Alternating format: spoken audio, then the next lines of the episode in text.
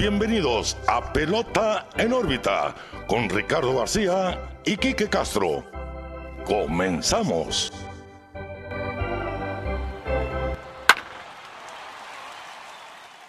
Hola, ¿qué tal amigos? Bienvenidos a una nueva emisión de Pelota en órbita, su podcast de grandes ligas. Los saluda como siempre Ricardo García y como siempre también este episodio es presentado por Clínica Dental San Leo, el guardián de tu sonrisa. Búsquenlos como Dental San Leo MX en redes sociales, la página web dentalsanleo.mx para hacer su cita, pues vía online. Como siempre también estoy acompañado de mi amigo y su amigo Quique Castro. Quique, ¿qué onda? ¿Cómo estás? Muy bien, Ricardo. Pelota en órbita 51. Seguimos. La verdad estoy muy feliz de estar aquí contigo una semana más. Ya se vieron muy buenos movimientos esta semana.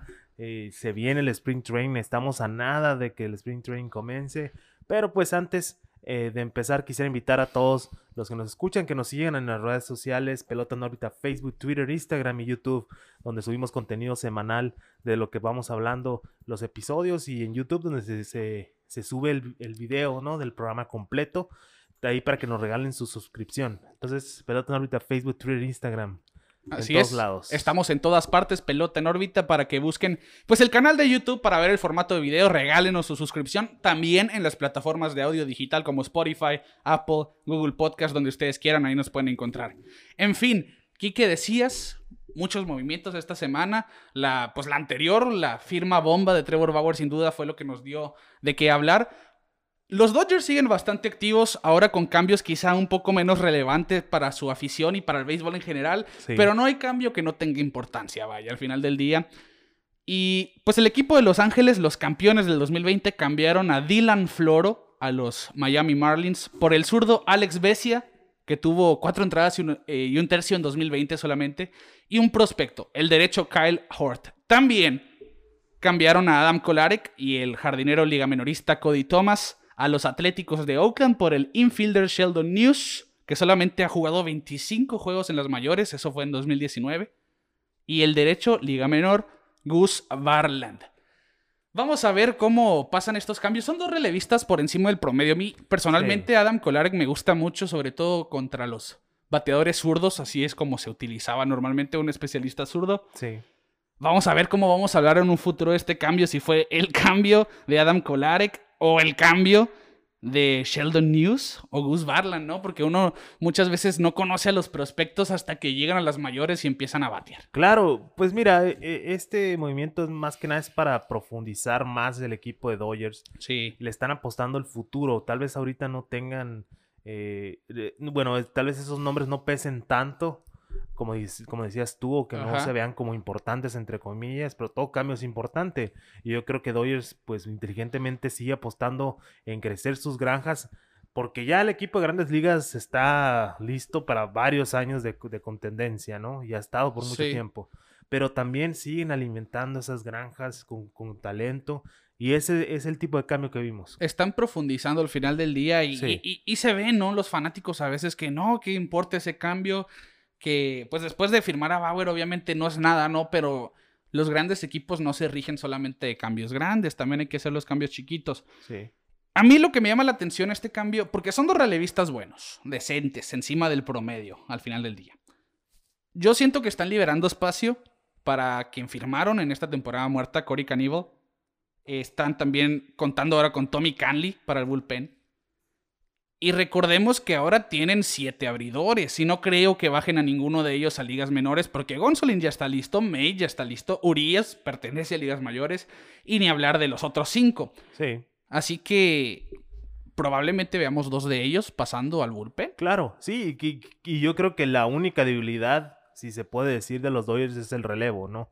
Entonces... Que ya no va a ser más. Ya no va a ser más, sí, exactamente. Atacaron sus pocas fallas que tenían el año pasado y pues están listos para repetir. Y ya lo hablamos la semana pasada en el episodio. Eh, si ya están armados para repetir, yo creo que sí. Sí, ya están haciendo los últimos ajustes. Sí, ya tenemos al Spring Training en menos de una semana, el, Catchers and Pitchers Report. Ajá. Entonces, ya está, ya está listo el equipo. Entonces, de hecho, esta semana reportan ya. Esta semana, sí. Sí. Estamos a días solamente de, de este momento, ¿no? Lo que nos quedaba a nosotros así en el aire, cuando que lo mencionamos el episodio pasado, ¿no? Con, con Trevor Bauer en los Dodgers, pues quedaba la incertidumbre qué iba a pasar con Justin Turner. Sí. Pues ya se sabe qué iba a pasar, a pesar de que firmaron a Bauer, seguían insistentes, seguían interesados, ¿no? En el, el barbirrojo. Pero mira, ya tiene contrato, es con los Dodgers, 30 millones de dólares por dos años, como quien dice 15 millones al año. Así que... Muy buenos, ¿no? Sí, y decía Dave Roberts, ¿no? En la, en la entrevista después del último juego de la Serie Mundial que la pieza más importante de los Dodgers, aparte de Clayton Kershaw, era Justin Turner porque le tocó todo ese proceso, ¿no? Desde que llegó de los Mets. Exacto. Y mucha gente pues decía, ¿cómo no van a firmar a Turner? Ya estaban por encima del luxury tax, del impuesto de lujo. Ahora pues con 15 millones más para esa nómina, claramente está que el equipo que eh, de la propiedad de Magic Johnson está dispuesto a pagar más de 40 millones en impuestos. Claro está, si me va a dar un campeonato, un bicampeonato, ¿por qué no? Claro, sí, o sea, es obvio que iban a hacer eso. Ahorita se pueden dar el lujo y como decíamos, su, su, su granja está muy bien abastecida. Entonces, si en algún momento al, tienen que liberar espacio o, liberar eh, pues la cartera, ¿no? Dejar un poco de esos contratos en cambios y así, pues tienen para construir otro buen equipo, ¿no? En sus granjas.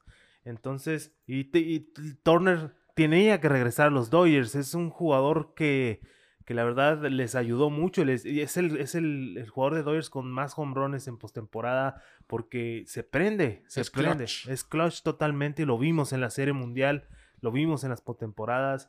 Y pues la verdad me gusta, me gusta que regrese a casa.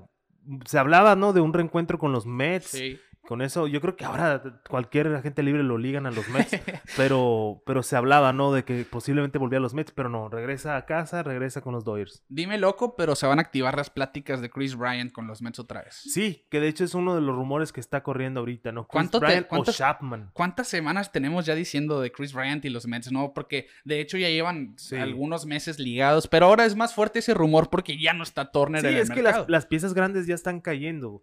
Desde que Bauer firma, empiezan a caer las piezas más grandes de la agencia libre. Y yo creo que los Mets ya no tienen por dónde, por dónde buscar. Yo creo que es muy buena opción Chris Bryan. Ya hemos hablado de las asperezas de Bryan con los Cubs. El equipo de Cubs se está reconstruyendo. Ya se, está, ya se ha despidido de varias estrellas. Y no me sorprendería que cambien a Chris Bryan. Sí, al final del día, mira, viene de su peor temporada, pero no deja de ser un peloterazo. No por un mal año lo van a dejar de, de querer los Mets de Nueva York. En fin, esos son los Dodgers. Hacemos pues la liga al episodio pasado. Pero también contestaron los padres de San Diego, ¿eh? que sí es un equipo ya muy completo. Quizá el bullpen era la única inquietud ahí. Se fue Kirby Yates, que era su cerrador. Desde la temporada pasada se lastimó. Drew Pomeranz, Emilio Pagán, e incluso Trevor Rosenthal tuvieron salvamentos. Sí. Pues ahora yo siento que Mark Melanson, esta firma de Mark Melanson, viene a. Pues a consolidar su puesto de cerrador. Ya van a tener un nombre fijo para la, novena entrada y viene de muy buen año, ¿eh? 11 salvamentos, eh, 2.78 de efectividad en 23 juegos con los Atlanta Braves en 2020 y de hecho también la temporada anterior a esa le fue muy bien cuando llegó a los Gigantes de San Francisco a los Bravos de Atlanta. Yo lo veo sin duda como el cerrador de los Padres de San Diego. Claro, sí, eh, Melanson sí batalló un poco, ¿no? Con, con los con los San Francisco Giants, pero, pero la verdad eh, se me hace que fue un excelente movimiento por los padres de San Diego, más que nada por el playoff. Sí. Melanson no permitió carrera en los playoffs con Atlanta el año pasado y, viene a repetir eso con, con, con San Diego es un tremendo movimiento que los pone un paso más, ¿no? De, alcanzar a los Dodgers. Sí, de por sí esa división, ¿no? Entre de la oeste de la Nacional está muy peleada entre los Dodgers y los Padres. Ahora la firma de Mark Melanson, aparte de que tiene un relevo repleto de jóvenes, les da más, esa veteranía le da un plus a esa firma. Solidifica todo el bullpen. Al final del día es una muy buena contratación la de Mark Melanson, sin duda, pues nosotros lo vemos como el próximo cerrador. En fin, esos son movimientos leves que sucedieron ahora, pues en estos seis días. Pero hubo un movimiento que a todo mundo impactó, impresionó, no del calibre quizá de Francisco Lindor, no del calibre quizá de Nolan Arenado, pero es un jugador que obviamente trae un nombre consigo, porque desde que estaba en la universidad era un pelotero muy bien perfilado, de muchas herramientas. Ganó un campeonato y estuvo en el quizá mejor outfield de los últimos años con los Boston Red Sox del 2018. Así que ya saben de quién hablamos, lo están viendo en la portada de este episodio. Los Royals de Kansas City, en un triple cambio, adquirieron a Andrew Benintendi de los Medias Rojas, en un triple cambio que también involucró a los Mets. Al final del día, esta fue la sorpresa. ¿Quién iba a ser el tercer equipo? Al final salió que fueron los Mets. Las tres partes recibieron así. Los Royals, precisamente, recibieron a Andrew Benintendi, los Medias Rojas, los Red Sox, a Franchi Cordero, el pitcher prospecto derecho John Winkowski, que curiosamente Winkowski había sido cambiado de Toronto a los Mets en el cambio que involucraba a Steven Matz. Técnicamente duró una semana siendo un Met de Nueva York. Y aparte tres jugadores por ser nombrados después. Esa es la, la, incógnita, la incógnita, la sorpresa aquí. Shane Bloom trae una misión desde que yo... Jaime Bloom, vamos a hacer la corrección. Aquí nos dieron clases antes de... Eh, la misión de Bloom con Boston es reabastecer las fincas del equipo. Bueno, aquí lo está haciendo con este cambio. Y los Mets reciben al prospecto número 8 de Kansas City, Khalil Lee, que es un jardinero zurdo que se caracteriza por su velocidad. De hecho, tuvo 53 eh, robos de base en 129 juegos en AA durante 2019. Así que, mira, un cambio que todos los tomó por sorpresa, sí cierto, ya llevaba varios tiempo sonando el nombre de Andrew Benintendi en rumores de cambios por parte de los Medias Rojas. Se decía que estaban buscando un jardinero con tiempo en grandes ligas, un pitcher joven, y es precisamente lo que están recibiendo los Red Sox. Quizá en Cordero no tienen un jugador con tanta experiencia, solamente 95 juegos de MLB, pero está llegando un pitcher joven, en fin, están recibiendo lo que se estaba pidiendo, que hay potencial, hay potencial. Claro por ambas partes, porque a mí me impresiona lo que puede llegar a ser Kansas City con Benintendi en plenitud en los próximos años. Está en su momento, pero la verdad los últimos dos años Andrew Benintendi no ha sido ese jugador que ni siquiera tocó AAA, que subió de AA a ligas mayores a hacer un impacto sí. a los Rojas, que como dices fue el mejor outfielder por tres años seguidos, que ya ese outfit se fue, se fue el dolor de los, de los fanáticos es grande, pues Jaime Bloom llegó a, mover el avispero y a pesar de que él dice que no están en reconstrucción, eh, yo creo que está haciendo unos movimientos que tienen mucho sentido. ¿A qué me refiero? La base sigue ahí. Sander Bogarts, JD Martínez, Devers, Devers eh, Christian Vázquez, tienen a, Chris Sale. O sea, la base está ahí, sigue siendo un buen equipo, ¿no? Pero simplemente se están moviendo piezas muy difíciles de mover. Sí. Benintendi, Jackie Bradley que ya no va a volver y obviamente el innombrable Mookie Betts, que ya lo vimos ganar otro campeonato. De nuestros primeros episodios, por cierto, ¿no? Mookie es un Dodger, ¿no? Eh, Mookie es un Dodger. Entonces, a lo que Boyhan Bloom está haciendo un trabajo tremendo en explotar el talento que tenía, que ya no estaba haciendo buen talento en Fenway Park, que, porque hay que decirlo. El talento estaba, pero el desempeño El desempeño no. Benintendi no estaba jugando como el Benintendi que, que nos habían anunciado. Y pues la verdad fue un cambio difícil, pero lo que yo veo que ganan los Rojas es un. No, tal vez no tan talentoso y no, no por demeritar a, a, a Franchi Cordero, pero si ves sus números, tiene la misma edad que Benintendi. Son como 50 días de diferencia nomás. Pero con alrededor de dos años más de control. Eso es lo importante. Sí, sí. Porque Jaime Bloom en entrevista en un podcast de Section 10 decía que él lo que quiere es construir un equipo no solo para competir ahorita, sino para competir en el futuro. Claro. Y es lo mismo que decíamos con los Dodgers. Están alimentando sus granjas para competir en el futuro y poder ser un equipo con profundidad. Ahorita no hay nada de profundidad en Boston, lo vimos el año pasado con el desfile de picheo horrible que vimos. Era un día te abría Eovaldi, otro día abría Martín Pérez y luego te salía en la aplicación TVD, TVD, TVD. Nunca sabían quién iba a abrir. Nunca sabía quién iba a abrir y habría puro desconocido recién subido que ahorita ya ni siquiera está en el equipo. Claro. Otra, cosa, otra cosa que me llama mucho la atención de Han Bloom es que muchos vimos que no hizo muchos movimientos el año pasado en, temporada de cambios.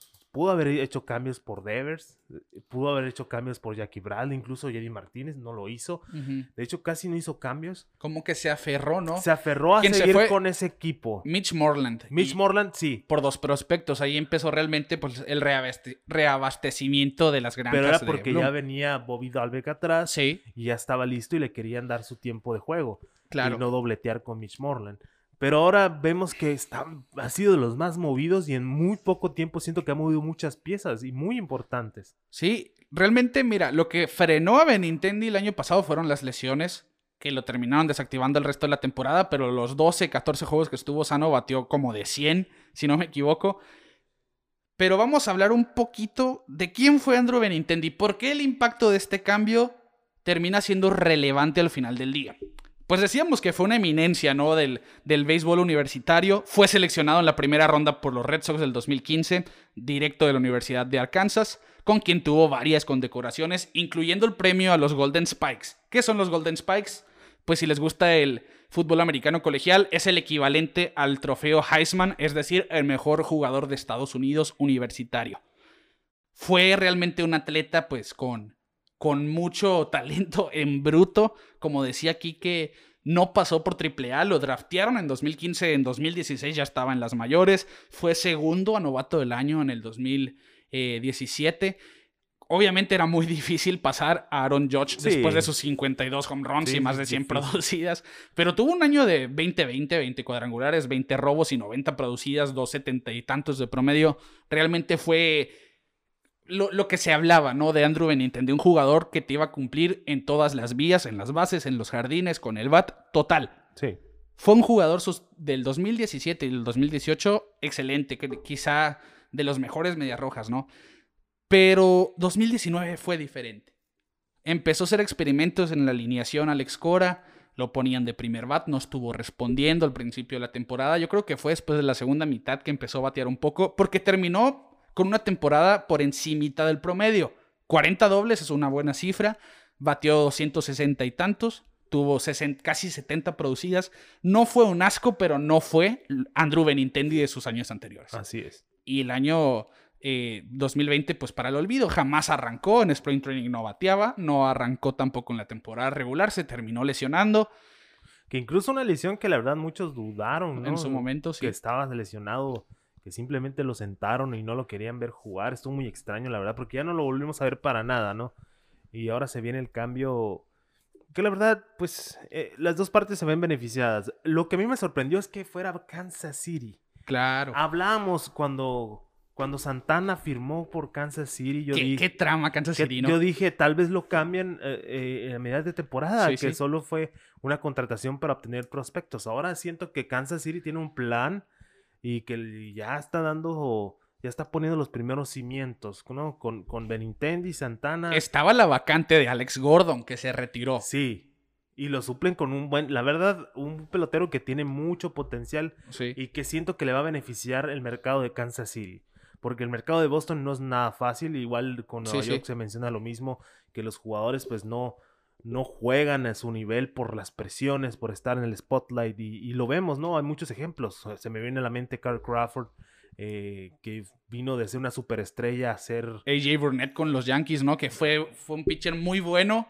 En Marlins fue un pitcher muy bueno, incluso en Pittsburgh después, pero con los Yankees le fue pésimo. Pésimo. Pablo Sandoval con Boston, Randy Johnson con los Yankees tampoco no se vio como las que es. Son ciudades que imponen. Sí, imponen y la verdad pues se respeta, ¿no? No es para todos. Y pues ahora Benintendi, lo único que no me, no me tuvo muy contento es ese comentario que hizo en la entrevista eh, de presentación, bueno, cuando hablaban del cambio, que dicen eh, se siente bien que me ser querido, ¿no? y ahí yo creo que ya raspa un poquito los muebles. Siento que la organización de, Boston nunca le faltó el respeto y eso. Eh, ¿Sabes qué es lo que pasa? ¿Sabes qué es lo que.? Porque los fanáticos de Boston son, son fanáticos. Claro. son fanáticos. Lo son. Realmente hay fanatismo ahí. Si juegas bien, te bajan el cielo y las estrellas, pero si juegan mal, te, quieren, sí, te quieren correr, ¿no? Y, es lo que le pasó a Benintendi. Fueron dos años que no respondió y obviamente la afición tan fanatista lo, pues, lo castigó de, de cierta manera y y sí es verdad, ahora, que, ahora que anuncian el cambio, yo veía los, en Twitter cómo los fanáticos de Kansas City, pues venga para acá, ¿no? Andrew Benintendi, no tenemos jardinero izquierdo después de que se, fuese, se fue Gordon, que era guante de oro perenne año con año, estaba compitiendo por el guante de oro. Excelente bateador zurdo. Y ahora, mira, consiguen un jugador similar en eso. Muy buen guante, un bateador con mucho potencial del lado izquierdo del home plate. Vamos a ver, al final del día, Kike, el lineup de los Royals decías, no sabíamos qué pasaba con Carlos Santana cuando lo firmaron. Quizás solamente era de esas firmas para subir su valor para el siguiente año y demás. Porque pasó un muy mal 2020 Santana en el sentido que batió 190, pero produjo 30 carreras.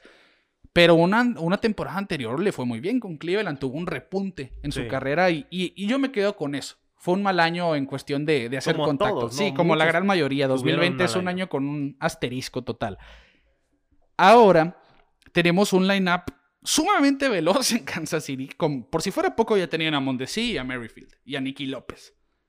Ahora, esta es la proyección de esa alineación. Whit Merrifield en el jardín derecho, Raúl Mondesi en las paradas cortas, Adalberto Mondesi, como se llama ahora, Salvador Pérez, que tuvo excelente año después de esa lesión que se perdió todo el 2019. Muy feliz yo con ese regreso. Y lo proyectan como tercer bat siendo el catcher, ¿eh? Carlos Santana, precisamente, pues que decía 199 de promedio, con 8 cuadrangulares y 30 impulsadas en 2020. Jorge Soler, que es de los bateadores más poderosos de las grandes ligas. Andrew Benintendi en el jardín izquierdo. Hunter Dozier en la tercera. Michael Taylor, que es de alguien que se olvida. Michael Taylor tiene experiencia con los Nationals, ahora está en Kansas City. Realmente es un outfield, defensivamente hablando, muy bueno. Con Merrifield, Benintendi y Taylor están muy bien resguardados los jardines. Y aparte en la segunda, pues cuentan a Nicky López, que tuvo un muy buen año en 2020, y Hanser Alberto, que tuvo invitación para Spring Training. probablemente se gane un puesto con el equipo grande. Este lineup eh, quizá no es el más poderoso porque Jorge Soler es el único hombre que yo veo que es de power realmente. Sí, sí, sí. Y Carlos Santana se llega a enredar, es verdad. Pero yo siento que Soler, Benintendi y Santana van a ser un buen trío ahí. Sí, para... Eh, es que Merrifield para mí es el mejor Royal de Kansas City. Eh, with Merrifield. Por algo es el primer bat. Se pone en base, roba bases también, obviamente. Mondesi es una bestia por las almohadillas. Claro ya teniendo ese combo, ¿no? De estos dos primeros bateadores que se pongan en circulación y que ellos avancen por su cuenta. Ver a Salvador Pérez, Carlos Santana, Jorge Soler, en, uno tras del otro hay mucha posibilidad de hacer carreras temprano en un juego. Yo realmente siento que es una alineación completa. Y es que hay que recordar una cosa. Los Royals es un equipo de mercado pequeño. Sí. No estamos viendo un nombre para mí el nombre más eminente ahí es el de Salvador Pérez por lo que representa como receptor. Y es, un veterano de mil batallas que ha estado con Kansas City. Sí, y que te puede recibir casi toda la temporada detrás del plato. Sí, claro. Muy durable. Yo lo que percibo que es un equipo no igual, pero similar a lo que fueron esos Royals del 2014 y 15. Eso es lo que iba a decir, ¿no? Que igual ahorita los jugadores ya son de renombre, pero pues en su momento. No lo eran. Ahí, ahí sí no era. Mustacas. Mustacas. Lorenzo Kane. Lorenzo Kane venía de Milwaukee, pero no, nunca llegó siendo como ese jugador clave que terminó siendo y que ahora es Lorenzo Kane. Eh, Alcides Escobar, incluso que ya no está jugando. En fin, estoy viendo. Yo siento que es un grupo de ese tipo. Que no se espera mucho, pero que pueden dar mucho. Igual, de igual manera, siento que los Mediarrojas van para allá también, ¿no? Sí, sí. Eh, con todas esas adquisiciones que han hecho, cómo han manejado el roster, cómo vemos que vienen nuevos talentos y se adquieren nuevos talentos también para, para llenar las granjas. Siento que también da ese aire, ¿no? De, de un equipo. Claro, diferente. Es que ahorita tocamos eso porque Bloom está en una situación, a mi parecer, muy peculiar. Para cerrar con Kansas City, quizá también tienen a Mike Minor, se nos olvida eso. Firmaron a Mike Minor, que viene de mal año, pero sigue siendo un buen pitcher. Brad Keller, que para mí es su mejor lanzador. Danny Duffy, que siguen esperando que vuelva a ser Danny Duffy. Brady Singer, que le fue bien el año pasado. Y Chris Bubich, este novato que, que también es, tiene, tiene mucho potencial. Esa rotación está en desarrollo todavía y yo siento que vamos a ver buenas cosas de ellos en los próximos años. En fin, esto, este equipo es mucho talento en desarrollo al final del día. No lo suficiente para ser mejores que los White Sox y que los Twins, eso es evidente, pero sí para sacarles un susto, para darles para guerra. Hacer ruido, ¿no? Ya hemos hablado que esa división, pues, está muy peleada por, por más que nada Twins y White Sox. Sí, y siento que ya hablar de un equipo más como Kansas City la hace más interesante. Sí, sin duda. Yo, yo al final del día espero ver un regreso de Benintendi con ellos. Yo, yo siento que ya descansó todo el 2020 técnicamente. Este cambio de aires lo puede beneficiar. Pues lo que dije. Yo siento que sí lo vamos a ver. Sí. Siento que sí vamos a ver un Benintendi. Yo, yo siento que sí podemos llegar a ver el 2020 que Benintendi fue alguna vez. Pero mira que tiene, él, tiene ese compromiso con la afición, ¿no? Sí, claro, claro, claro, claro. Igual, como decimos, siento que eh, va a tener menos presiones. Eh, Kansas City no le debe nada a Kansas City y los fanáticos lo están recibiendo con manos abiertas. Al fin del día es cierto. Yo siento que es, es, es un buen matrimonio, vaya. Es cuestión de que se vuelva a encontrar en la caja de bateo. Así es que recupere la velocidad que ha perdido en los dos últimos años. Bueno, claramente por la lesión del año pasado y en 2019, pues recuerdas que llegó pues más musculoso que, que en las temporadas anteriores y de hecho Alex Cora lo dijo, ¿no? Que que llegó buscando más poder, pero perdió velocidad por lo tanto, y que le estaban pidiendo que volviera a su forma un poco más atlética que musculosa. Al fin del día, pues e, ese proceso es en lo que se encontraba Benintendi. Vamos a ver si lo pueden gozar los, los Reales de Kansas City. Vamos a hablar de la contraparte de ese cambio. Porque yo creo que los Mets aquí, con el, prospecto Khalil Lee, salieron ganando solamente dando pues jugadores a ser nombrados después. Y, y con John Winkowski, que pues se proyecta como un relevista o un pitcher abridor cuarto o quinto en la rotación. Los Red Sox van a pagar 2.8 millones de los 6.6 que le corresponden a Benintendi en 2021. Frenchy Cordero va a ganar 800 mil dólares en, esta temporada. Técnicamente, pues están ahorrando 2 millones de dólares en este cambio. Eh, solo 95 juegos de experiencia, decíamos los de Cordero, pero es un jugador al que define Jaime Bloom con mucho potencial que ha limitado sus lesiones y que piensan destapar en, la, en el proceso con los Medias Rojas. Porque son 12 home runs, 235 de promedio, contrastante el poder con el promedio. Solamente 95 juegos desde que subió con los padres de San Diego hace cuatro temporadas, si no me equivoco. Sí. Pero al fin del día, inmenso potencial. No ha podido brillar por las lesiones, una historia repetidas veces escuchada. Yo, yo siento, mira, es una apuesta muy... No pierde nada. Al fin del día aquí... No, no, al, contrario, gana, gana, gana espacio en el salario. Se siguen bajando del luxury tax. Ganan prospectos que si, si, bien no funcionan de inmediato, eh, pueden, eh, pueden hacer más movimientos con ellos. Claro. Entonces, algo que me gustó mucho de Frenchy Cordero de la declaración que dijo, ¿no? Que yo quiero continuar el legado de dominicanos en los Mediarrojas que empezó Pedro Martínez, seguido por Manny Ramírez y, y luego Big Papi que quiere ser parte de ese legado y la verdad me gusta es ver eso, porque al final de cuentas ya se está poniendo la camiseta y se está poniendo en la postura de que yo quiero ser la siguiente leyenda del equipo. Se está comprometiendo, se está comprometiendo bastante, ¿no? y su equipo. Exactamente, pero me gusta que tenga esa iniciativa, ¿no? Sí, a mí también. Igual lo veíamos con, con Alex Verdugo en su momento que decía, yo no vengo a ser Mookie Betts, yo vengo a ser Alex Verdugo y vimos lo que hizo el año pasado. Entonces siento que, que, que está preparado para Boston y que va a hacer todo lo posible por quedarse en el equipo y vamos a ver cómo resulta. Y es un hombre con mucho poder que describen como alguien que tiene herramientas. Se vio en San Diego en lo poco que se vio, pero se vio al final del día.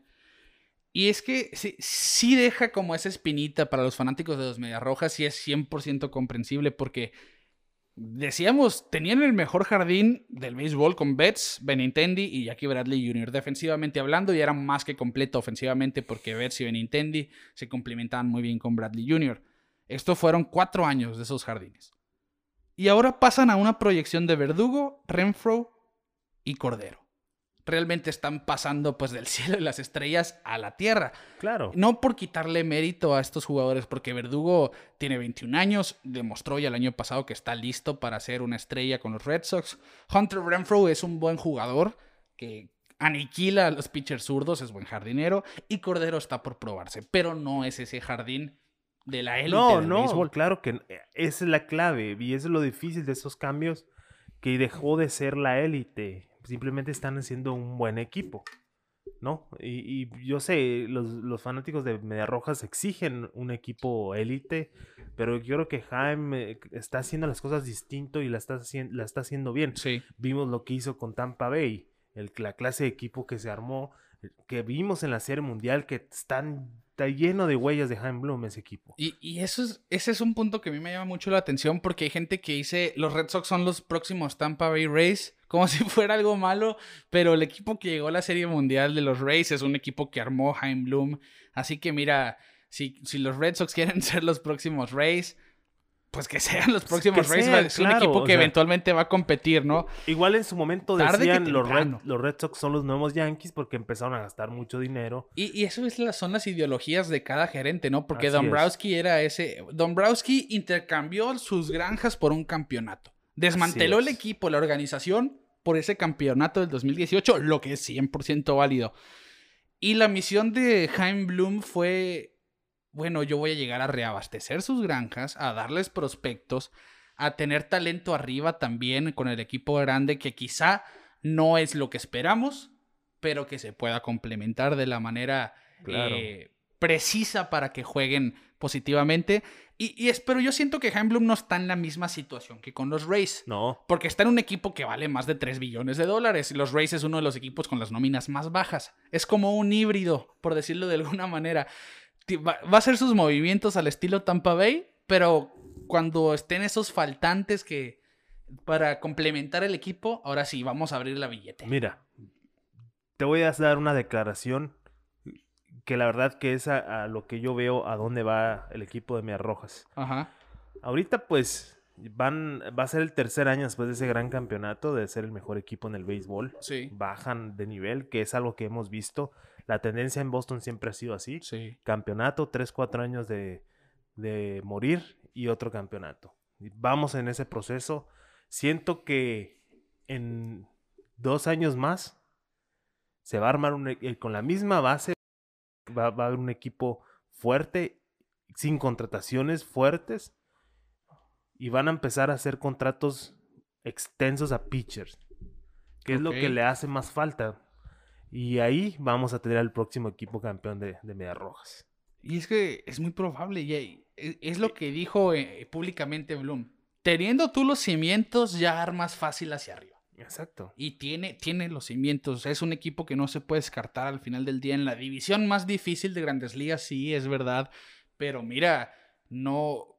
Ya hablamos de cómo se proyecta el equipo de Kansas City. Después de este cambio, vamos a hablar cómo se proyecta ahora el equipo de los Red Sox. Porque de alguna manera Jaime Bloom consiguió firmar a estos jugadores y mantenerse abajo del luxury tax, del impuesto de lujo. Adquirió a Hunter Renfro, a Matt Andrees, a Kike Hernández, Martín Pérez, a Garrett Richards, a Adam Otavino, Franchi Cordero, por último a Marwin González, y aún eh, falta que el equipo lo haga oficial, pero ya se, se habla de Hirokazu Sawamura, el pitcher japonés.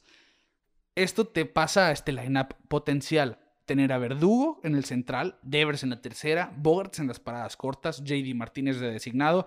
Del 1 al 4 tienes a la base del equipo, muy, pero muy prometedora. Sí. Hay que recordar, es que hay gente que los descarta por completo cuando en el 2020 fue la mejor ofensiva de grandes ligas. Eso es a mí lo que me impresiona. Fue el equipo con mejor promedio, el equipo con más dobles, con mejor OPS, con el picheo más malo. Ese, ese fue el contraste que los terminó hundiendo. Sí. Pero ya, ya teniendo esa ofensiva y con las mejoras que ha hecho el equipo para el, para el 2021, eh, es algo que puede llegar a prometer. Al final del día, después de esos cuatro, sigue Hunter Renfro en el jardín derecho, Marwin González o Franchi Cordero en el izquierdo, Bobby Dolbach en la primera, Cristian Vázquez como catcher y Quique Hernández de segunda. Y sin contar en la banca, realmente con Marwin González, que fue la última firma 3 millones un año, se hablaba que los Red Sox buscaban un bateador zurdo. Se hablaba de un reencuentro con Morland. Pero la Bloom viene de la escuela de los Rays, donde les gusta la versatilidad. Tienen a Kike Hernández y ahora tienen a Marwin González, que más versátil que él no existe porque es ambidiestro y juega todas las posiciones, menos el pitcher y el catcher. Sí. Que, y tiene muy poca diferencia entre el lado izquierdo y el derecho del plato batea. De hecho, tiene el mismo promedio, 2.61 de ambos lados del plato y como 8 puntos de diferencia en su OPS. Sí batea más fuerte como zurdo, pero al final del día, mira, juega todas las posiciones técnicamente y batea de ambos lados. ¿Qué más quieres en un jugador? Sí, es verdad, viene de dos años malos. 2017 es su mejor año cuando conectó 23 cuadrangulares con 90 producidas, si no me equivoco. Pero fue siempre ese año va a tener un asterisco porque fue con los Astros de Houston. Así es. En fin, es un equipo muy versátil, lo que estamos viendo de los Medias Rojas. Siento yo que por más que se critica a Jaime Bloom, porque obviamente los fanáticos de tener a Mookie Betts y Benintendi a no tenerlos porque fueron cambiados, va a ser criticado y él está en esa situación incómoda entre la espada y la pared. Pero de que va a haber mejoría, va a haber mejoría. Claro, para eso lo contrataron, Ricardo. Para eso, es, él era el hombre para ese trabajo. Eh, para hacer los movimientos difíciles, lo hizo en cuanto llegó al equipo. Ese cambio de Mookie Betts, que ya hemos hablado demasiado de él.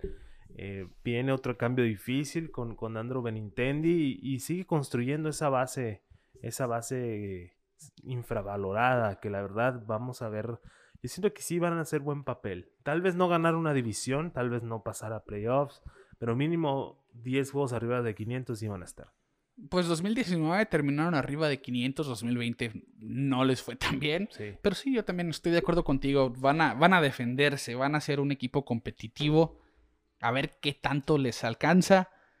Salen ahí las comparaciones con el equipo del 2013. Difiero, pero veo por qué llegan a compararlos, porque son, quizá no hay estrellas, no hay estrellas con el equipo del... Eh, entre el equipo del 2013 y el 2020, cuando en el 2013 Mike Napoli es olvidado que con los Rangers le fue muy bien. Sí. Shane Victorino pues ya había ganado Serie Mundial con los Phillies en 2008 y era un jugador ya pues con experiencia que, que, sí tenía su nombre, su peso al final del día. Era, un equipo Esos dos sobre todo. Era un equipo lleno de perros de batalla, ¿no? Sí. De veteranos. De, por eso a mí ese campeonato en particular me gusta mucho porque era la misma situación. No se esperaba nada de ese equipo. Venían de, de un 2012 devastador. Sorprendió todo el béisbol. Donde vimos cambios muy difíciles en la estrella de Adrián González. Josh eh, Beckett. Josh Beckett y punto en ese momento. Carl Crawford, ¿no? Eh, que la verdad... de sorprendió a muchos y se fueron a los Dodgers, también ya lo hemos mencionado. Pero vienen a, a, traerle otra vez esa chispa. En el 2013 se vieron a un equipo de Tigres que se veía como el favorito por el picheo. Sobre todo. Eh, y pues la verdad eh, sorprendieron. Al final de cuentas se llevaron el campeonato. Este año no siento que tengan ese, ese beneficio porque 2003 eran eh, veteranos con ganas. Que llegaron al equipo con ganas, ¿no? y, Ahora, y ahora vienen, por ejemplo, las sumas. Kike Hernández viene de ganar. Eh, que quizás sí trae el hambre de repetir y demás, pero acaba de ganar. No va a traer el mismo hambre de un campeonato que un veterano que nunca lo ha ganado, ¿no? Claro. Eh, igual Franchi Cordero tiene que demostrar primero su valor como jugador antes de buscar. Obviamente todos piensan en el campeonato, pero hay, hay pasos antes de, ¿no? Al final del día es un equipo que, mira, sobre papel, tú lo ves y dices, no es un mal lineup. Obviamente no son los Red Sox del 2018, que es lo que todavía los fanáticos tienen en mente. Y siempre van a estar en mente. ¿eh? Sí, pero, pero al fin del día, mira, yo veo un equipo que se está balanceando. Sí, exacto. Se está balanceando. Y es que esta es la posición, pues, de, de Heimblum. cuando él llegó, pues estaban por encima, no podían contratar, pero no querían soltar que era pues obviamente, oye, cambiaron al mejor jugador de los Red Sox de, las, de la, si tú quieres, de los últimos 30 años en Mookie Betts, hablando del jugador más completo. Porque obviamente no va, no va a haber quien piense ahí, no, ah, Big Papi es su mejor jugador y demás. Pero en, Mookie Betts tenían al jugador, al segundo mejor de la actualidad, a mi, a mi parecer, después de Mike Trout, y lo cambiaron. ¿Por qué? Porque vean por, por la suma que firmó con los Dodgers y por los años que firmó era imposible después de tener el contrato de Sell, el contrato de JD, de Sander Bogart, de Ovaldi. Realmente Dombrowski le dio el mundo a, sus peloteros cuando estuvo como gerente y puso pues el futuro comprometido para el equipo y Bloom viene con esa misión y con ese reto sobre todo de cómo armar un equipo competitivo con poquito dinero disponible. Claro, mira, también eh, no, no hay que ser tontos, no Dombrowski tampoco no tomó esas decisiones solo. No, no, obviamente los, dueños eh, aprobaron esos contratos, pero bueno, ya están pasando la hoja. Siempre se va a comparar cualquier equipo de Media Rojas de ahora en adelante, se va a comparar el 2018 siempre. Como se hizo antes del 2013, siempre. ¿no? Siempre se decía el 2004, el mejor equipo, los Red Sox. Y así va a ser. Siempre va a haber la comparativa, pero yo siento que es mejor ver para enfrente que para atrás. Porque si sigues recordando Mookie Betts en el jardín derecho, nunca vas a apreciar el talento que está en el campo ahorita, ¿no? Entonces, siento que ya están pasando la hoja en la organización y los fanáticos deben de hacer lo mismo para poder disfrutar el equipo. Sí, al, final del día es eso, ¿no? Es con todos los equipos uno tiene que oye, hay que tragarse las derrotas para gozar las victorias, hay que ser parejos, ¿no? Y al, final del día, lo, que está haciendo Bloom, guste o no, va a tener un impacto positivo para el equipo. Vamos a ver, ¿cuál es tu pronóstico? ¿Cómo van a quedar los Red Sox en esa división? ¿En qué lugar? No quiero récord, ¿en qué lugar? No, récord, yo creo que sí van a quedar en tercero, abajo de los Blue Jays y de los Yankees. Estoy contigo en esa. Yo también estoy, yo los veo como tercero como el tercer lugar. Porque Tampa Bay se está reforzando muy delgadito, quizá el, impacto que, que, puedan tener esas contrataciones, pero ya tiene una rotación de regreso. Más adelante vamos a ver por qué lo digo. Pero en fin, yo, yo siento también, así sin, sin decir buenas rachas y demás, es el tercer mejor equipo de esa división hoy por hoy después de Toronto y los Yankees que obviamente siguen siendo el rival a vencer, pero en la Liga Americana para mí los White Sox es el equipo que va a poner el, el, asunto serio aquí. Eso no está en duda nunca. En fin, bueno, así queda este cambio. Andrew Benintendi pues tiene que eh, dar eh, públicamente el por qué se hablaba de él como pelotero, quién era Andrew Benintendi y si va a volver a ser ese Andrew Benintendi, tiene que ponerlo pues en el campo, en el terreno de juego con los Royals de Kansas City.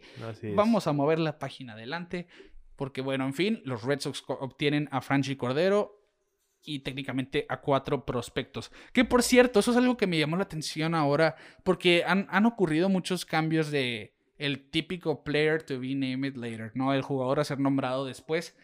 Y obviamente uno como fanático de un equipo siempre le hace ruido el cómo cambiamos a fulanito por dos jugadores a ser nombrados después. Pero hay que recordar, pues, sobre todo en esta posición de, de Bloom que va a recibir a tres jugadores a ser nombrados después, es para reabastecer las, las granjas, para tener profundidad en la organización.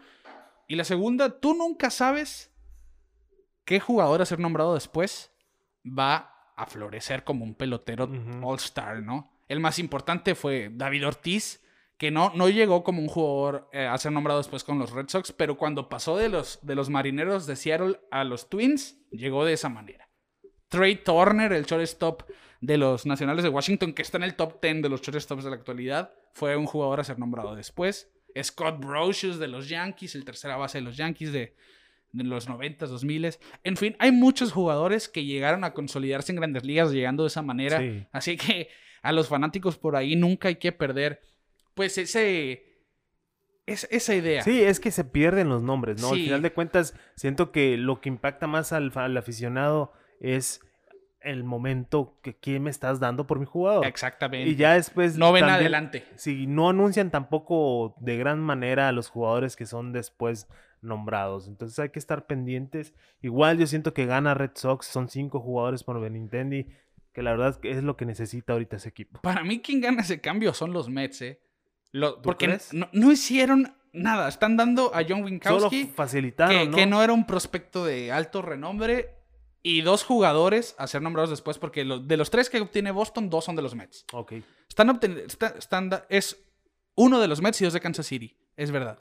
Y al fin del día, mira, están dando dos prospectos de no tanto nombre por un prospecto top 10 de otra organización que promete mucho para el futuro de este equipo. Así que sin deberla ni temerla, los Mets ganaron este cambio. Así es. Porque los Royals están arriesgando un poco aquí a la hora de.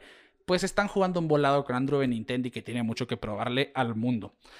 En fin, vamos a darle vuelta a la página aquí que porque sucedieron otros movimientos, no de este impacto, obviamente, pero todos movimientos importantes, lo que estamos diciendo. Sí.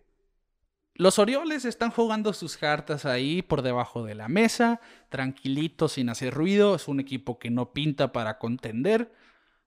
Y por lo tanto están haciendo movimientos de este tipo. Matt Harvey y Félix Hernández. Si los hubieran firmado por allá del 2012-2013, pues todo el mundo estaría, wow, los Orioles firmaron a King Félix y a Harvey. Bueno, no es 2013, es 2021 y tienen dos pitchers que tienen mucho que demostrarle al mundo de que tienen otra vez la, la, el talento, las ganas y la calidad para mantenerse en la gran carpa. Harvey ha batallado con sus lesiones después del 2014, 2015, pero siempre ha estado de equipo en equipo, los Angels, los Royals por último. Ahora viene con los Orioles Y de hecho en este podcast le dedicamos unos minutos a Hernández porque el año pasado estuvo de invitado con los Braves. Y, le, fue, le fue muy bien en Spring Training antes del COVID. Optó no jugar por el coronavirus. Que, bueno, fue su decisión al fin del día. Pero después de lo que demostró en Spring Training, a mí me, me dio mucho optimismo de ver al Rey en grandes ligas. Quizá no como el Cy Young que fue en Seattle, como aquel Rey Félix del juego perfecto. Pero sí para un pitcher que 4 o 5 en la rotación decente que mínimo para estar en grandes ligas, que domine cada cierta salida. Y Harvey, bueno, a Harvey sí, sí lo veo como una apuesta segura, es un contrato de liga menor.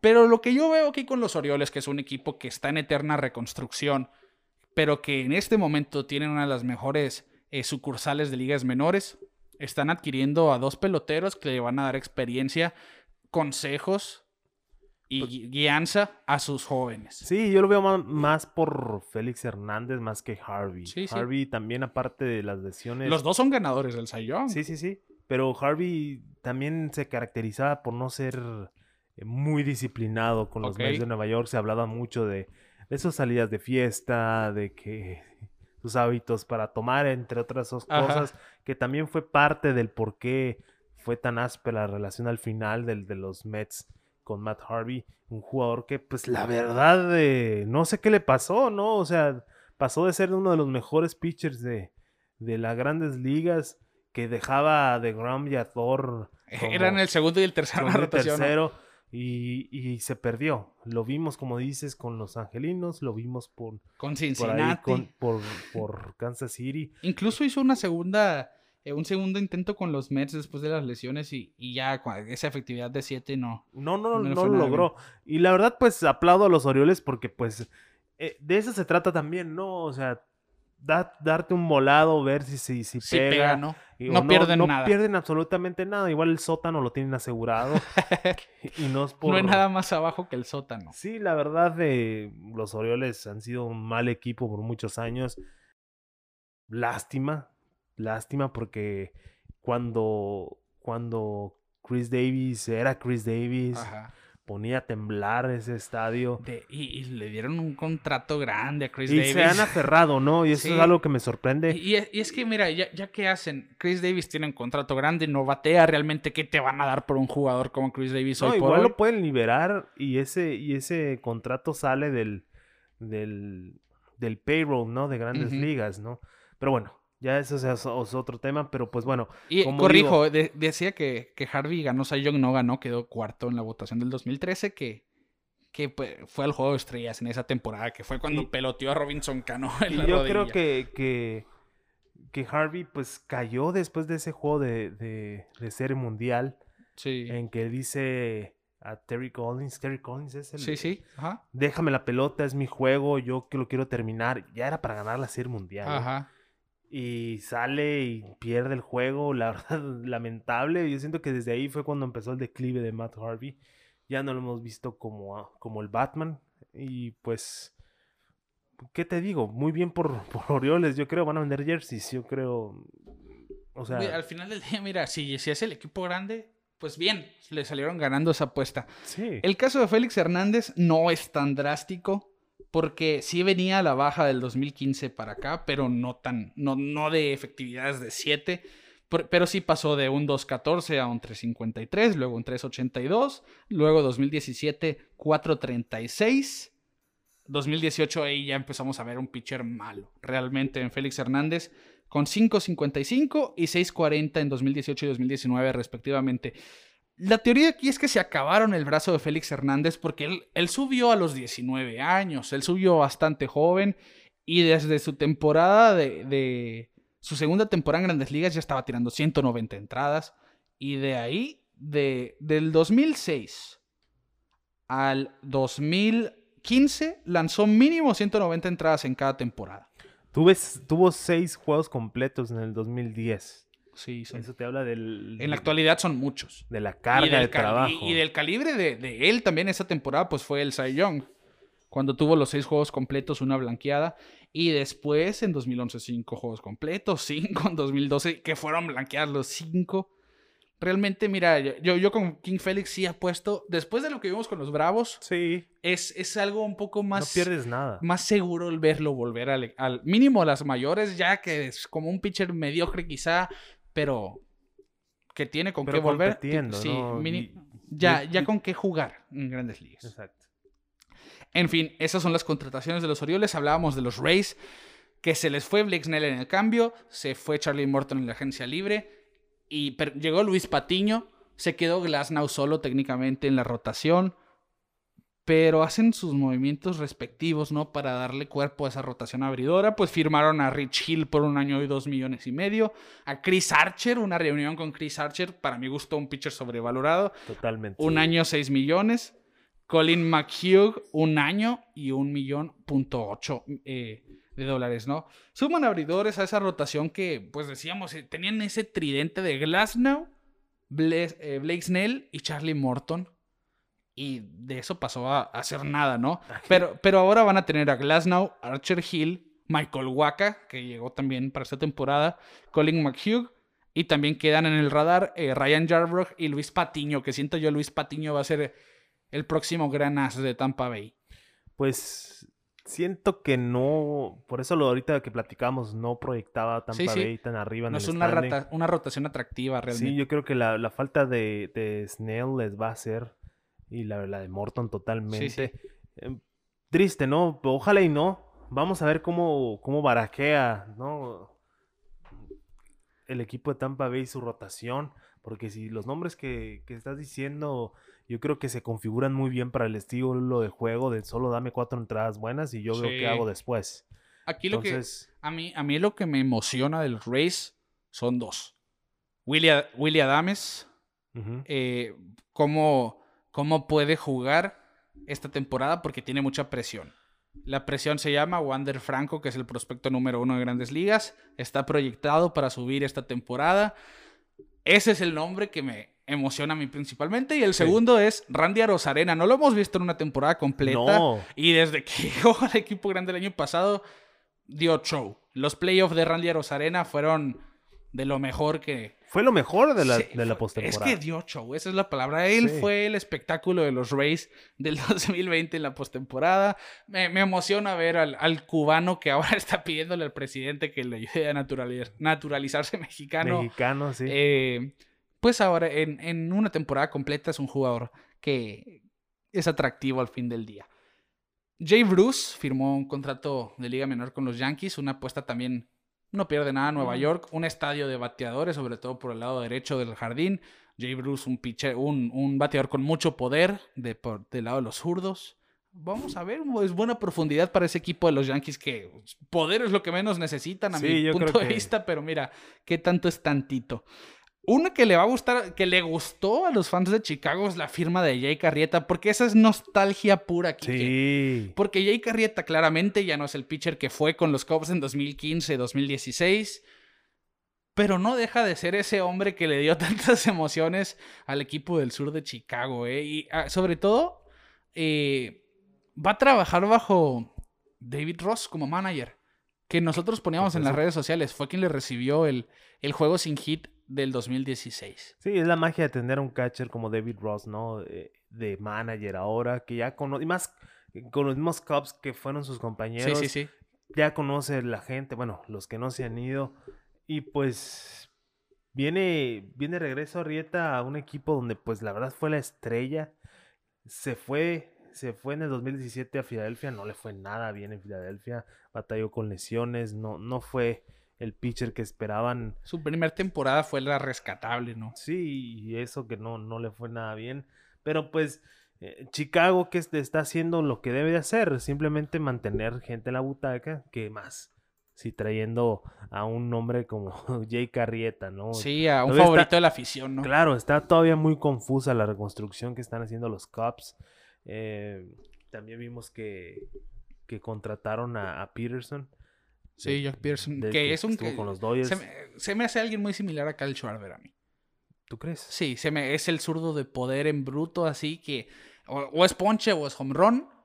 Con, que, pero Jock Pearson es mejor jardinero y, corre un poco mejor. Mucho mejor jardinero que, Pero como bateador es, muy similar a Kyle Schwarber a mi punto de vista. Sí, o sea, igual eh, no van para competir los Cubs. No, con esa rotación no. Claramente, pues se va Lester, eh, viene Arrieta, se va... José Quintana se va. Se va Quintana, se va Darvish, ya siento que ya dieron... O sea, se, se quedan Kyle Hendricks, Zach Davis que llega Alec Mills, que tiró el, juego, el Mills hit de la temporada pasada. El sorpresivo, ¿no? Sí. Adbert Alzolay, que es un hombre que promete mucho por parte de los Cubs. Trevor Williams, que pues es un... Eh, que le fue decente con los Piratas de Pittsburgh, pero no, realmente no hay una rotación que temer ahí. Ahora la firma de Jake Arrieta, pues obviamente le da un poquito más de punch, por decirlo de alguna manera. Sí. Al fin del día, mira, es un regalito para los fanáticos esa firma de Jake Arrieta. Totalmente, totalmente. Ken Giles firmó con, con, los Marineros de Seattle por dos años, uno de los mejores cerradores del año pasado. Y esos fueron en una de las tantas contrataciones. Asdrúbal Cabrera con los Diamondbacks, que no, esa no se me puede olvidar. Asdrúbal Cabrera que con los indios a mí me, me asombraba mucho en el shortstop, porque realmente tú veías un juego de los indios y hacía una jugadota juego semana con semana, mínimo. Él salía en, el, en, los highlights ¿no? de grandes ligas casi a diario. En fin, los Diamondbacks pues tienen al veterano, al venezolano. Y aquí, que para cerrar este episodio, pues ya vamos a empezar el Spring Training. El 28 de febrero arrancan los juegos. Esta semana, les decíamos, empiezan a reportarse pitchers y catchers, ya también los jugadores. Un poco después. El Opening Day está plasmado para el primero de abril. Estamos ya técnicamente a un mes y medio de cantar play ball en grandes ligas tenemos el béisbol a la vuelta de la esquina, pero condicionado. Así es. Bueno, ¿qué más? ¿Qué más? O sea, queremos una temporada buena, una temporada completa, la vamos a tener al parecer, pero pues igual se implementaron las reglas nuevas, ¿no? Como ya saben, no va a haber bateador designado universal. Que yo creo ese es el gran error. Sí, yo, yo también, a mí sí me gustaba más el bateador designado universal. Las otras reglas, como quiera, me acostumbré al paso de la temporada de ver los extra innings con corredor en segunda, que los vamos a volver a ver en 2021, las dobles carteleras de siete entradas por juego, que esa regla no se me... tiene su razón de ser, que... Pero en fin, yo, yo me acostumbré y estoy ok con verlas esta temporada, porque entiendo que es... El COVID no se ha acabado, tenemos que acabar los juegos cuanto antes. No, y aparte... Y va a haber afición ahora, va a haber un poco va a haber más riesgos si es verdad, están vacunando un millón de estadounidenses al día eh, contra el COVID, pero mira, ya va a haber, dependiendo del estado o afición, en cada parque de pelota. Pero mira, lo dijimos el año pasado cuando empezaron las medidas nuevas. Es el experimento de Manfred y ya no las vamos a. sí. Ya no las vamos a dejar de Tú ver. lo dijiste, ¿eh? Claro. Es un experimento que se va a quedar. Que se va a quedar. Y así va a seguir. Yo creo que se, se van a quedar esas reglas pero estúpidamente no dejaron el bateador designado, que yo creo que era la mejor de toda esa, de esa eh, serie de reglas nuevas del béisbol, es la que más me llamaba la atención, porque yo creo que se lo escuché a Pat Light, un exjugador de unas ligas, que decía, en lugar de hacer el juego más rápido, hazlo más divertido. Claro. Porque es la queja, ¿no? Está muy aburrido el juego porque está muy largo, pero porque no está pasando nada. ¿Y cómo quieres que, sea divertido si no vas a si vas a dejar que los pitchers con caja llena, baten, dos la segunda o se ponchen? o sea, sí, pues, o sea, volvemos a la misma cantaleta de siempre, yo, ¿no? Yo con eso estoy de acuerdo. Y de hecho, ahora que Ken Griffey Jr. llega con. va a trabajar para grandes ligas y va a trabajar en eso también, en, en, hacer un poco más divertido el fuera del juego, atraer fanáticos y demás. Eh, pero en fin, los home runs es algo que los fanáticos les gusta mucho. Sí. Y es verdad, hemos visto los índices de cuadrangulares subir año con año, récords rompiéndose año con año de diferentes tipos, la mayor cantidad de una temporada para un equipo, que el mayor mes para cierto jugador con home runs. Total, muchos home runs en los últimos, que te gusta? 4 o 5 años. Grandes Ligas quiere darle vuelta para atrás a ese índice de, de cuadrangulares. ¿Y qué se habla? Que la pelota se va a compactar un poquito, va a ser cualquier cosa más chiquita por eso, lo que puede beneficiar a pitchers asiáticos que están acostumbrados a la pelota japonesa, por cierto. Que, ¿Por qué lo digo? Porque si la pelota es cualquier cosa más chiquita, se mueve más. Y el japonés, sobre todo, se caracteriza por el movimiento en sus picheos, pues si se les mueve más, dominan más. Pero yo siento que una vez más Grandes Ligas queda, queda como... Es el paso equivocado. No, no, no, deja tú el paso equivocado, queda mal con los jugadores porque se hablaba mucho, ¿no? De, hey, están truqueadas las pelotas, algo está pasando con las pelotas. Vimos muchas quejas de pitchers, se vio esa epidemia de, de ampollas en las manos en los pitchers, mucho home run, veías que cualquiera ahora te pegaba un home run como si nada, como si fuera un flycito. Sí, e, y, es que eso es lo que se busca. Negó, y se negó Grandes Ligas decir, no, son las mismas pelotas de siempre. Ahora me vas a decir. Ya, ya, están diciendo que quieren cambiar, ¿no? La estructura de la pelota. Pero e, es que eso era. Muchas veces veías que jugadores, por su, su, su comunicación corporal, ¿no? Cómo actuaban que, ah, fallé el batazo, que le ves la pelota y se iba, ¿no? Que si era una pelota que volaba demasiado al final del día. Pues ya también se habla de que cinco equipos van a poner humidificadores en sus, en sus clubhouses para tener las pelotas ahí, que es algo que hacen en Colorado los Rockies, porque es un lugar donde la pelota vuela por la altura de Denver. Pues ahora cinco equipos más se van a sumar a eso, van a tener las pelotas de juego en uso, que se van a usar en humidificadores, porque si la pelota está húmeda, vuela menos. Sí, pero la, explicación científica es que entre las hebras, ¿no? Que están dentro de la pelota, pues son muchos hilos, se guardan eh, como capsulitas de aire. Que eso es lo que hace que vuele más la pelota. Entonces la solución es van a, van a ajustar un poco la, las costuras. Las costuras de adentro de la pelota y aparte humificarlas. Vamos a ver cómo pasa, qué pasa, chance, y vemos números muy bajos de home run. Eh, es que mira, es que también, se, complementan dos cosas. Siento que, las pelotas vuelan, las pelotas vuelan mucho y los bateadores ya están trabajando mucho con el ángulo de salida en claro, su swing. Claro, sí, sí, sí, sí. Así que, es muy cierto. que sí vamos a ver, es que también vimos segundas bases bateando arriba de 35 home runs, que es algo inusual obviamente, y jugadores que tú veías de un año para otro brincar mucho en sus números de cuadrangulares, quizá ahí en ese tipo de jugadores se va a ver un poquito eh, la disminución.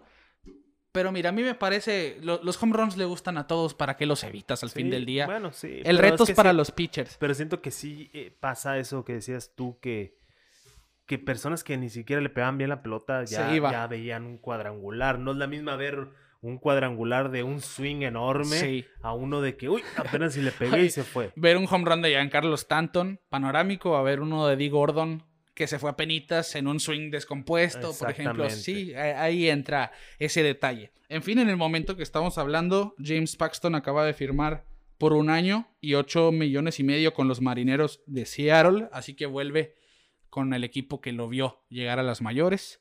Y en fin, que de esta manera vamos a llegar al final de este episodio. Les decimos búsquenos en redes sociales como Pelota en órbita en todas partes, Twitter, Facebook, Instagram, YouTube para que vean el formato de video. Suscríbanse también, denos follow en las plataformas de audio, Spotify, Google Podcast, Apple Podcast como Pelota en órbita en todas partes nos encuentra.